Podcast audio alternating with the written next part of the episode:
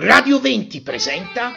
Una musica può fare, storie di canzoni che ci hanno cambiato la vita. Starman, vita e canzoni di David Bowie, un programma di Carmine Marino con Alessia Martire. Terza parte. Alessia, proviamo adesso a cercare di ragionare su un altro aspetto secondo me molto interessante che è legato non soltanto a David Bowie ma più in generale alla civiltà dei videoclip. MTV nasce il 1 agosto del 1981 e Bowie è un precursore anche in questo senso, nel voler dare un taglio cinematografico ai suoi video. Provando a ragionare su questo, quanto è stato anticipatore anche su questo versante, secondo te, David Bowie, nel fare da apripista a una nuova eh, specie eh, fino a quel momento mai esistita, mai censita in natura, cioè quella della pop star per certi versi multimediale. Beh, dobbiamo dire che i suoi video erano intrisi di surrealismo, di aria nostalgica, eh, iconografia glam, cioè si poneva un po' al centro del movimento new romantic ma anche pop, però c'era anche sempre una certa, secondo me, dose di inquietudine.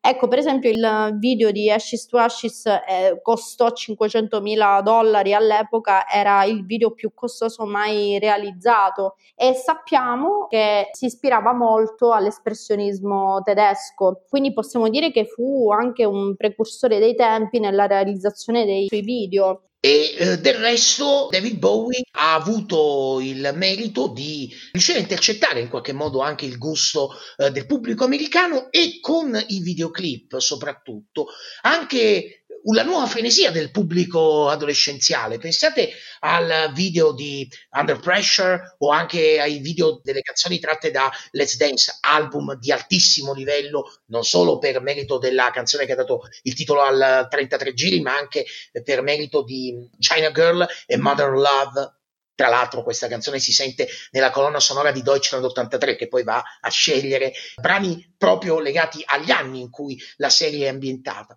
soprattutto per quella frenesia che in qualche modo questo nuovo linguaggio andava ad assumere, quindi con questi continui stacchi, queste immagini anche dirompenti. E del resto se ci pensiamo, tutte le pop star degli anni Ottanta, dai Duran Duran a Michael Jackson, passando per Madonna o anche Springsteen, in misura forse leggermente minore, almeno all'inizio, scelgono di dare un contenuto quasi narrativo al video. Noi siamo stati abituati, per esempio, adesso che ci penso, mi è venuto in mente il videoclip di Walking on the Moon dei Police, girato praticamente tra una pausa e l'altra della loro tournée, era la tournée eh, di Regatta de Blanc del 1979, eh, girato ovviamente a budget bassissimo e nello stesso anno viene girato Video Kill the Radio Star dei Buggles che richiese un impegno anche produttivo maggiore poi penso a quella povera donna che praticamente è stata quattro giorni a letto dopo essersi arrampicata per 16 ore all'interno di quel tubo, di quella specie di silos in che era stato forse riempito anche l'acqua, non ricordo bene adesso questo dettaglio, e pensiamo a ciò che Bowie, ma non solo lui, riescono a fare, cioè eh, portare prima nel linguaggio dei videoclip, poi anche in quello cinematografico. E David Bowie ha avuto anche una carriera d'attore non proprio eccelsa. Sinceramente, forse tranne qualcosa diciamo non proprio una carriera cinematografica memorabile. Eh, anche perché, insomma, chi l'avrebbe mai pensato che potesse recitare accanto a Leonardo Pieraccioni nel Il mio West? Diciamo che quella è una pagina proprio non esaltante eh, della, non della sua carriera. Ecco. Interpreto anche Andy Warhol indossando proprio i suoi vestiti e la sua parrucca per un film sull'artista newyorkese Basquiat che era morto a 27 anni per overdose. Eh, diciamo che il cinema può tranquillamente rientrare sicuramente eh, tra le mille declinazioni eh, della sua attività artistica, però tornando al discorso di prima, ovviamente ha anticipato un certo modo di intendere, di interpretare non solo l'arte del videoclip, ma lo stesso linguaggio cinematografico che apparve decisamente più frenetico, accelerato rispetto a prima. E Bowie ha avuto, forse involontariamente in questo caso, anche un ruolo di punta nel superare l'atteggiamento discriminatorio che MTV aveva verso gli artisti afroamericani. In un documentario eh, sì. trasmesso nel mese di agosto su Blades, un canale di Sky dedicato, diciamo, soprattutto a quei programmi che si muovono tra il documentario e il factual, per intenderci, quindi nel territorio dei docu-reality, ma declinati in una veste che è più vicina alla sensibilità nerd che altro. Per esempio, c'è una trasmissione molto curiosa dedicata agli appassionati delle costruzioni Lego, per intenderci. Oggi stiamo facendo la felicità di eh, tanti, tanti marchi che noi così citiamo molto serenamente, sì, sì, magari, molto serenamente e che magari pretenderanno anche da noi un, un, po' di parcelle e anche un po' di percentuali derivanti dalla circolazione di questi podcast, però David Bowie eh, mise in imbarazzo questo VJ di NTV a cui chiese candidamente durante un'intervista eh, registrata immagino a metà anni 80 perché di fatto su NTV non circolassero gli artisti afroamericani. E la risposta fu veramente imbarazzante, non solo per il VJ che ovviamente si ritrovò a essere completamente spiazzato da questa lampante e condivisibilissima affermazione di Bowie, ma mise in imbarazzo anche l'editore di MTV, Viacom, che fu il protagonista di questa incredibile campagna di diffusione della TV via cavo, che era un contesto poco esplorato negli Stati Uniti all'inizio degli anni Ottanta e che con MTV ebbe questa grande popolarità. E il uh, VJ rispose dicendo no, ma queste sono le preferenze del pubblico di riferimento di MTV, che è un pubblico bianco principalmente, composto da adolescenti e giovani adulti di estrazione piccolo borghese, la potremmo definire così, la middle class, per intenderci più correttamente, che ama quel tipo di musica.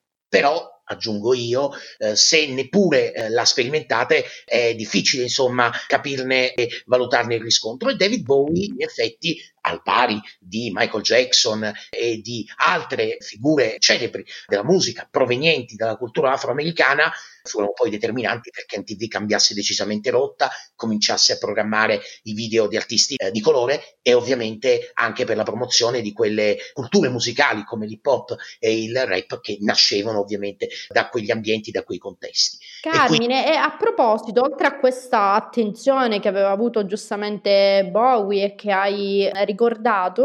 volevo anche dire questa cosa, cioè che fece squadra con Brian Eno anche perché condivideva con lui la fascinazione per l'arte degli outsider, cioè trovava interessanti queste persone anche proprio da un punto di vista psichico, data la storia della sua famiglia. Nella famiglia di Bowie, da parte della madre, vi erano dei problemi mentali e poi lui era legatissimo al, al fratellastro Terry, che la madre aveva avuto da una precedente eh, relazione, che era affetto da schizofrenia e si suicidò e eh, segnò tantissimo la vita e la produzione di, di, Bowie. E Bowie insieme a Brian Eno visitò questo celebre istituto appena fuori Vienna dove ad alcuni pazienti eh, chiamati artisti outsider come terapia veniva consentito di creare a ruota libera e quella fu una grande fonte di ispirazione. Infatti poi uscì l'album Outside, un lavoro che era volutamente più artistico che commerciale e di fatti il Daily Telegraph disse che David Bowie era riuscito a sedurre attraverso ciò che era disturbante. Anche un merito verso l'attenzione a persone che soffrivano, soffrono di questi disagi psichici, quindi era da menzionare assolutamente secondo me. Ed è un bellissimo pensiero che eh, ammetto di non eh, aver mai eh, in qualche modo scoperto prima di questa registrazione. Del resto, insomma, il Bowie musicista e appassionato di musica da vero onnivoro si cimentò praticamente con tutti i generi. Credo abbia frequentato in qualche modo anche la musica classica, ma è forse l'omaggio più grande e anche forse l'eredità più difficile anche da maneggiare, eh, quella sorta di eh, flessibilità, di trasversalità che David Bowie ha incarnato per tutta la sua carriera in maniera formidabile, soprattutto perché non si sentiva mai in un certo senso eh, arrivato. Sempre dal libro di Carlo Massarini mi ha colpito molto una dichiarazione che aveva rilasciato durante il tour di Let's Dance, quando fece tappa anche in Italia e tra parentesi non lo abbiamo citato, Bowie è stato un innovatore anche dal punto di vista scenografico nel modo in cui allestiva i concerti con queste scenografie imponenti e persino nella selezione delle scalette. Infatti la scaletta del tour Sound and Vision in cui Bowie dopo aver praticamente praticamente sconfessato se stesso dicendo che non avrebbe più suonato i classici della sua carriera, ripropose in realtà molti dei brani di punta del suo repertorio, eh, si basava eh, sul sondaggio telefonico eravamo nel 1990, quindi non esisteva ancora ovviamente la comunicazione in tempo reale, se non quella dei fax al massimo, affidava appunto ai fan il compito di scegliere le scalette dei concerti. Un'anticipazione dei tempi davvero folgorante che ci restituisce appunto una volta di più il carattere visionario di Bowie. E appunto su questo versante, ripeto, la trasversalità che ha caratterizzato tutta la sua carriera è l'insegnamento più difficile da adottare. Francamente di artisti in grado di muoversi con tale disinvoltura tra tutti i generi, persino la canzone pop magari più leggera, più scontata, mi viene in mente Absolute Beginners, che francamente mi dice poco eh, e che non inserirei nemmeno tra i possibili ripescaggi della musica di Bowie, perché è un brano sinceramente stucchevole, distante da ciò che Bowie ha rappresentato per me, però questa sua capacità davvero di essere sempre contemporaneo, ora mi è venuto in mente il riferimento all'intervista a Carlo Massarini, cioè di parlare non in generale al nostro tempo, ma di essere davvero capace in qualche modo di allinearsi, di sovrapporsi alla contemporaneità, al qui e adesso, per intenderci, l'icet nunc dei latini, è veramente l'elemento che più mi colpisce ancora oggi della sua musica. Ha saputo essere attuale a fine anni 60 inseguendo il mito dell'uomo caduto sulla terra, ha saputo esserlo negli anni 70 transitando dal glam alle sonorità visionarie della new wave e del punk, che comunque ha senz'altro, almeno dal punto di vista stilistico, un debito di riconoscenza verso Bowie, ha saputo essere attuale nel reinventarsi in chiave dance negli anni 80 per poi transitare tra i generi della contemporaneità, riuscendo a essere sempre uguale e diverso. Questo è il potere che ancora oggi mi suggestiona. Ed è per questo che probabilmente mi sono davvero affezionato a lui, Così incoscientemente, ripeto, ed è il modo anche per chiudere il cerchio e avvicinarci alla chiusura del nostro podcast, che me ne sono innamorato pur ascoltando un brano nettamente minore rispetto ai classici della sua carriera. E vorrei che questo spirito di eh, scoperta, anche questa capacità di addentrarci nelle carriere e anche nelle passioni di, dei musicisti sia in qualche modo forse lo stimolo più grande che non solo la nostra generazione, che ha avuto anche la fortuna di poterlo conoscere, seppure nella fase terminale della sua carriera, ma che le generazioni più giovani dovrebbero raccogliere. E mi fa piacere che anche chi magari a malapena ha scoperto uh, Bowie nel nuovo millennio, ami comunque rivolgersi e trovare nella sua musica sempre spunti interessanti che uh, possano rappresentare non solo uno spunto dal punto di vista artistico, ma davvero uh, materia per poter esplorare mondi sconosciuti ed è forse questo il messaggio che Bowie in qualche modo ci lascia, tendere una mano eh, verso noi comuni mortali per portarci davvero alla scoperta di un universo tutto suo eh, di cui credo sia l'unico abitante eh, autorizzato a muoversi da un pianeta all'altro. Bellissimo Carmine. Bellissimo. Io invece volevo concludere, eh, visto che siamo partiti dalle stelle, chiudiamo il cerchio e finiamo con le stelle. Infatti possiamo dire che la sua morte non è stata diversa dalla sua vita, è stata un'opera d'arte, infatti ha realizzato Black Star, come una sorta di dono da Dio. E Black Star è un termine carico di riferimenti, come il collegamento con Space Oddity, infatti in astrofisica indica proprio la fase di transizione tra il collasso di una stella e il superamento dello spazio-tempo. Ed è densa di significato anche la scelta di non mettere l'immagine di Bowie in copertina, quindi è difficile poter immaginare un finale più commovente, memorabile ed elegante, proprio in puro stile David Bowie. E tra l'altro eh, nell'album precedente, The Next Day del 2013, scelse di usare la stessa foto di Heroes, ma praticamente coprendola con questo quadrato bianco sì. che eh, faceva da sfondo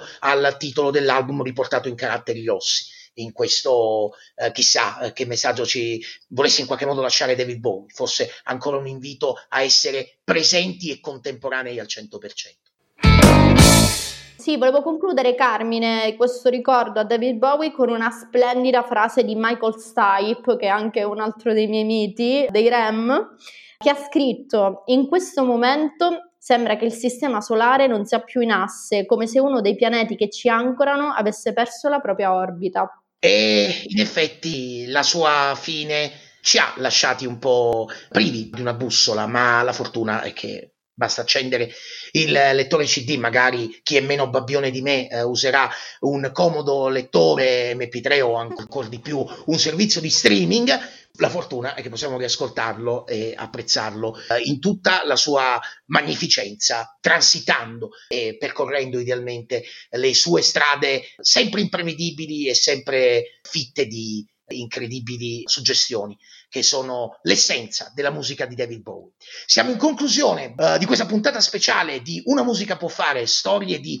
canzoni che ci hanno cambiato la vita. Questo era Starman, vita e canzoni di David Bowie, il nostro omaggio a cinque anni dalla morte dell'artista inglese all'anagrafe conosciuto con il nome di David Jones. Non sarà vi anticipo solo questo, l'ultimo degli speciali che abbiamo in mente perché tra febbraio e marzo in zona Festival dei Fiori mi sa che ci scappa qualcosa di, speriamo, interessante, un viaggio che come al solito sarà in tandem e avrà per protagonista, lo anticipavo, la Sanremologa di Radio 20, che ci guiderà in questo percorso che, insomma, senza girarci troppo attorno, eh, avrà per oggetto i 70 anni di storia del Festival di Sanremo. E mh, mm, sarà bello, insomma, poterlo percorrere partendo da, dagli esordi con i cantanti scritturati dalla RAI per arrivare a Diodato e soprattutto al che succede, che è diventato proverbiale, eh,